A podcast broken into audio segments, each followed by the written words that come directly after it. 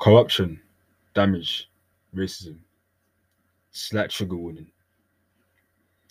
I wish that in today's day and age, where multiculturalism is at the front of today's society, that such issues didn't have to be discussed.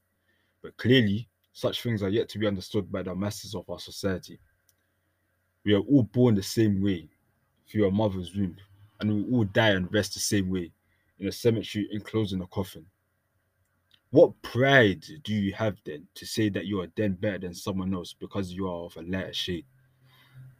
It's something that has been a head scratcher since I've come of age and gained some sort of wisdom. How can you be okay with calling people racial slurs such as the N word and the P word over and over again, knowing that it's offensive to call them it, knowing the history behind these words, but yet it's ignorance that's a recurring theme behind these race, frequent racist attacks?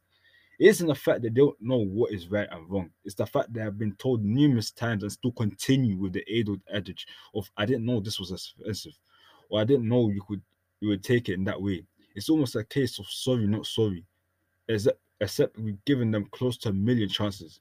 However, we can only fix this problem if we ourselves stop fighting each other. Why is it instead of fighting the corrupt organization, academies, banks, and the government themselves, we are fighting ourselves first? We've got our own fighting over narcotics and postcodes that we don't even own for a sense of pride that you forget when there's a knife in your spine and you're bleeding to death. Them times there, you're gonna forget about all the money you've earned, all them girls that you impressed with that facade of yours, all them people you terrorize just to make yourself feel like a gangster. But you're gonna remember that you're losing blood quickly. You're gonna be screaming for help, and you're gonna end up your organs shutting down one by one, from your liver to your kidneys to your lungs and your heart. You remember your, the words that your mother told you. In fact, they will probably be your last thoughts. Then you'll have one last sigh before the angels take your soul and you passed away. Them MPs and presidents are just laughing through the skin of their teeth at how idiotic our community can be. Back when I was a child, half of these people I saw on the news I wanted to be like. They had power, they had money, they had beautiful wives, they had fans. But as I got older, I figured out what they didn't have was a clean soul and some sort of human decency.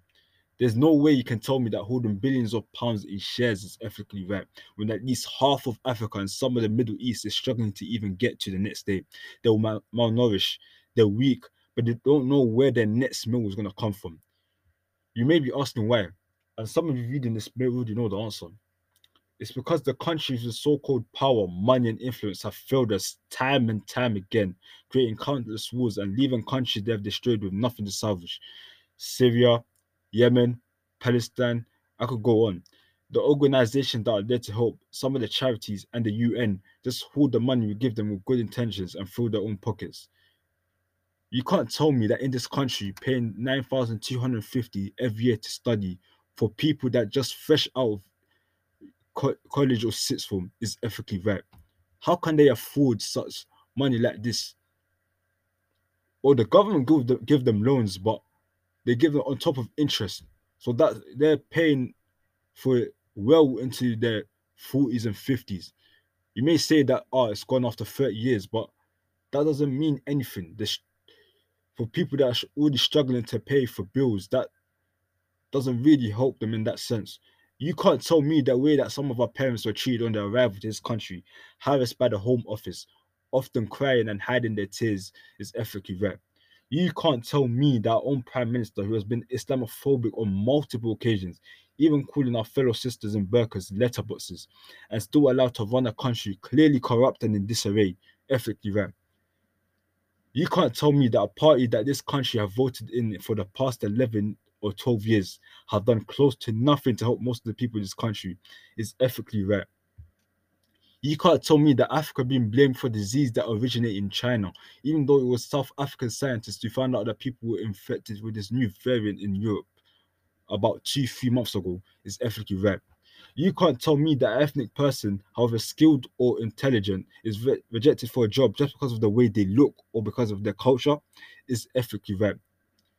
Till we get more role models like you lot reading this now, or me, who are ready to fight for what's right and abolish what is wrong, we will end up in this world stuck in the same repeating circle the circle of corruption, damage, injustice, and racism.